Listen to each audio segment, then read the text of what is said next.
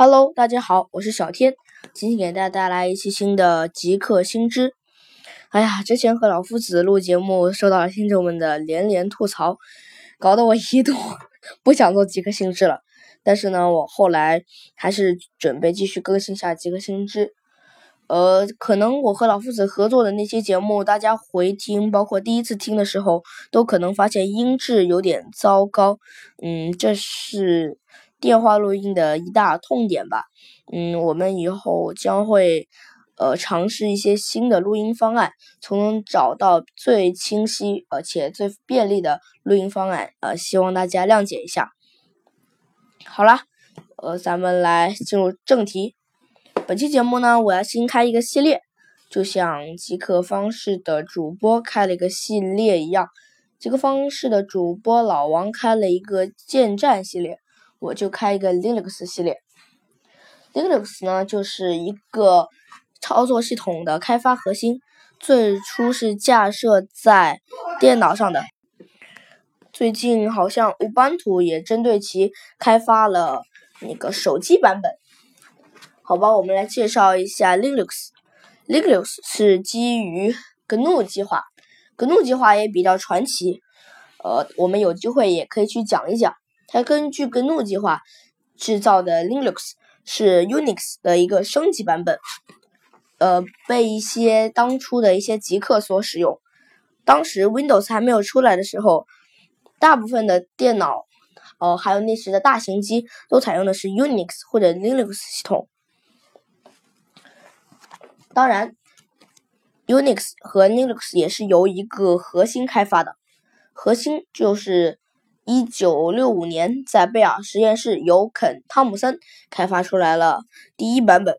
这个人也比较传奇。你想想看，能开发出这样一个系统，怎么不传奇呢？据说他是因为想玩游戏玩的更流畅，才才开发出来了 Unix 版本。当然，这只是一个假说，是网上流传的一个版本。具体是什么版本，我也不太清楚。好了。本期节目嘛，就给大家讲一讲 Linux 的版本选择。Linux 大家去官网上看，可能会有很多个版本，比如说常见的 Debian、Ubuntu 和 CentOS。呃，这个我在合作节目里也说过。然后我们首先来讲 Debian。Debian 是我最推荐的几个版本。首先，它跟树莓派有过合作，树莓派的 Raspbian 版本就是根据 Debian 来改编的，因为通常 Linux 的内核以及它的源代码是完全开放的，就开源。开源就是指将所有的源代码全部开放，而不保留一点细细节。Debian 是由 Debian 社区维护更新的，这也是一个纯由社区维护，嗯，也有一些团队维护的一个 Linux 操作系统。它有五个大分支，比如说旧稳定分支、稳定分支、测试分支、不稳定分支和实验分支。在这五个大分支中，我建议大家用稳定分支。呃，因为怎么说呢？稳定分支听它的名字就可以看出，它的系统比较稳定，bug 也比较少。这里就要扯到 Linux 它的一个 bug 维护机制了。就是由于 Linux 它的代码是完全开源的，它有什么 bug，呃，一些好心的开发者都会及时的报告给他们的维护团队或者是维护公司，他们维护公司和维护团队就会尽快的修复这个 bug，所所以导致 Linux 的版本更新以及系统安全性都比呃 Windows 要大得多。具体我也在合作节目里边讲过。呃，然后就是讲乌班图了。乌班图也是我比较推荐那些 Linux 小白第一次去试 Linux 所使用的版本。当然，这里有一个让小天刚刚才知道，但又大跌眼镜的一件事。根据百度百科的乌班图专栏上面写着，乌班图是根据 Debian 改写的。小天刚知道的时候大跌眼镜。因为怎么说呢，乌邦图怎么来说还是比较有名的，但是既然是基于呆板改写的，这也为一些呆板的拥护者提供了一些理由来贬低或者一些诋毁乌邦图吧。但是怎么说呢？小天虽然是支持 Debian 的，但并不表示小天对乌邦图和其他的 Linux 发行版有任何排斥，这只是小天的个人想法。好，跑题了，继续回到乌邦图。乌邦图是以 Debian 的不稳定分支改写成的。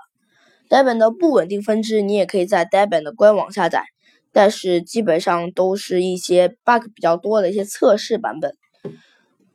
当然，乌邦图是由一位叫马克·施尔特沃斯的大牛开发的。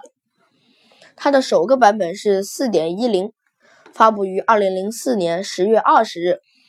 这个日子也被一些 Unix，呃，还有特别是乌邦图的追随者，呃，奉为一个神日。